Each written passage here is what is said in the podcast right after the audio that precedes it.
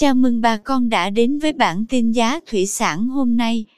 Chúc bà con một ngày mới tốt lành. Hôm nay 21 tháng 8 năm 2021, giá tôm thẻ kiểm kháng sinh tại khu vực Bạc Liêu như sau. Tôm thẻ size 20 con giá 210.000 đồng 1 kg. Size 25 con lớn có giá 157.000 đồng. Size 25 con nhỏ giá 152.000 đồng 1 kg. Size 30 con lớn đang có giá 132.000 đồng. Size 30 con nhỏ giá 130.000 đồng. Size 40 con có giá 114.000 đồng 1 kg. Size 40 con nhỏ đang có giá 112.000 đồng. Size 50 con đang thu mua với giá 97.000 đồng. Size 60 con hiện tại có giá 90.000 đồng. Size 70 con giá 83.000 đồng 1 kg.